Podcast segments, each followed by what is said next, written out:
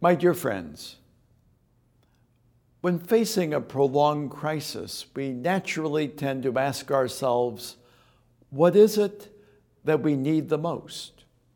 What's most essential for our survival and our well being? While we might want to cling to some of the comforts that life normally affords us, we understand that many of those things may well have to drop by the wayside so that we can be about the business of dealing with severe and unexpected challenges. Wasn't too many weeks ago that we would have regarded eating out or going to the movies as fairly routine. Now we think twice about going out anywhere, and places like restaurants and movie theaters are closed for the time being. Well, what about our spiritual lives?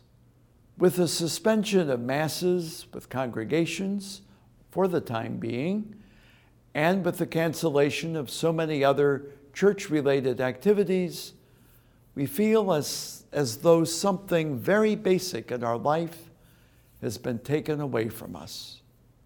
And while it is very important to take part in the Mass through live streaming and in other ways, really there is no substitute for being in a full church with fellow Catholics joined together to worship in spirit and in truth.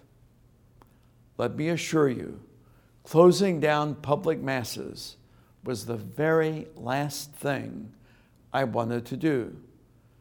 But even here, there could be a spiritual benefit to be had by all of us.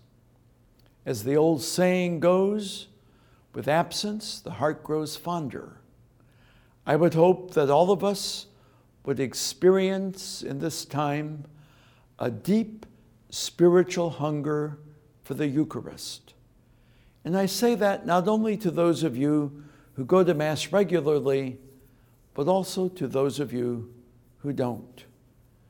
And I pray for the day when our churches will open again so that we can be joined at the table of the Lord.